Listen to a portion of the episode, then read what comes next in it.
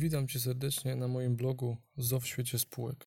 W poprzednich odcinkach skupiłem się na pierwszym etapie powstania spółki z ograniczoną odpowiedzialnością, czyli na zawarciu umowy spółki. Dzisiaj chciałbym omówić kolejne etapy, kolejne momenty w procesie tworzenia spółki z ograniczoną odpowiedzialnością. Moment zawarcia umowy spółki bądź stworzenia aktu założycielskiego w przypadku jednoosobowej spółki powoduje powstanie spółki ZO w organizacji. Zgodnie z przepisami spółka ZO w organizacji jest podmiotem prawa oraz pracodawcą.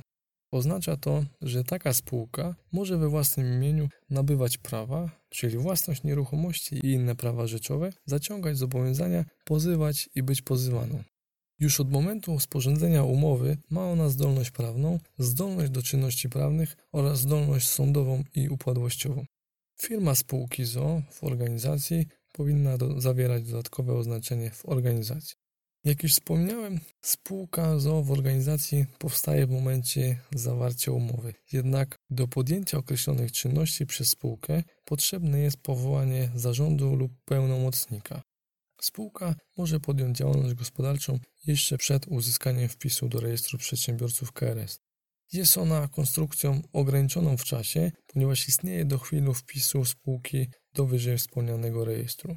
Trzeba wspomnieć, że jeżeli fakt zawiązania spółki nie został zgłoszony do rejestru sądowego w terminie 6 miesięcy od dnia zawarcia umowy spółki, albo jeżeli postanowienie sądu odmawiające zarejestrowanie spółki stało się prawomocne, to umowa spółki ulega rozwiązaniu.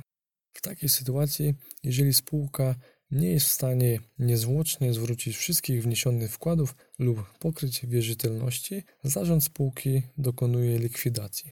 W przypadku, kiedy spółka ZO w organizacji nie ma powołanego zarządu, wtedy zgromadzenie wspólników albo sąd rejestrowy ustanawia likwidatora bądź likwidatorów. Podmiotowość prawna spółki ustaje z dniem zatwierdzenia sprawozdania likwidacyjnego przez zgromadzenie wspólników. No dobrze, ale można zadać sobie pytanie, czym różni się spółka ZO w organizacji od zwykłej spółki ZO? Status spółki w organizacji różni się od typowej osoby prawnej w kilku elementach. Po pierwsze, spółka ZO jako osoba prawna działa przez swoje organy. Jeżeli działa organ, to kwestie winy dobrej bądź złej wiary leżą po stronie osoby prawnej. W przypadku spółki ZO w organizacji wszelkie działania są działaniami osób trzecich, odrębnych od podmiotu, który reprezentują. Spółka ZO odpowiada za zobowiązania całym swoim majątkiem, natomiast spółce ZO w organizacji to wspólnicy odpowiadają na zasadzie subsydiarności. Za zobowiązania spółki w organizacji odpowiadają solidarnie spółka i osoby, które działały w jej imieniu. Odpowiedzialność osób działających w imieniu spółki ZO w organizacji ustaje wobec spółki z chwilą zatwierdzenia ich czynności przez zgromadzenie wspólników. Kolejną odrębnością natury formalnej, jak już wspomniałem, jest obowiązek używania przez spółkę w organizacji firmy z dodatkiem w organizacji. Następną rzeczą jest to, że rozporządzanie udziałem w spółce ZO w organizacji jest objęte sankcją bezwzględnej nieważności.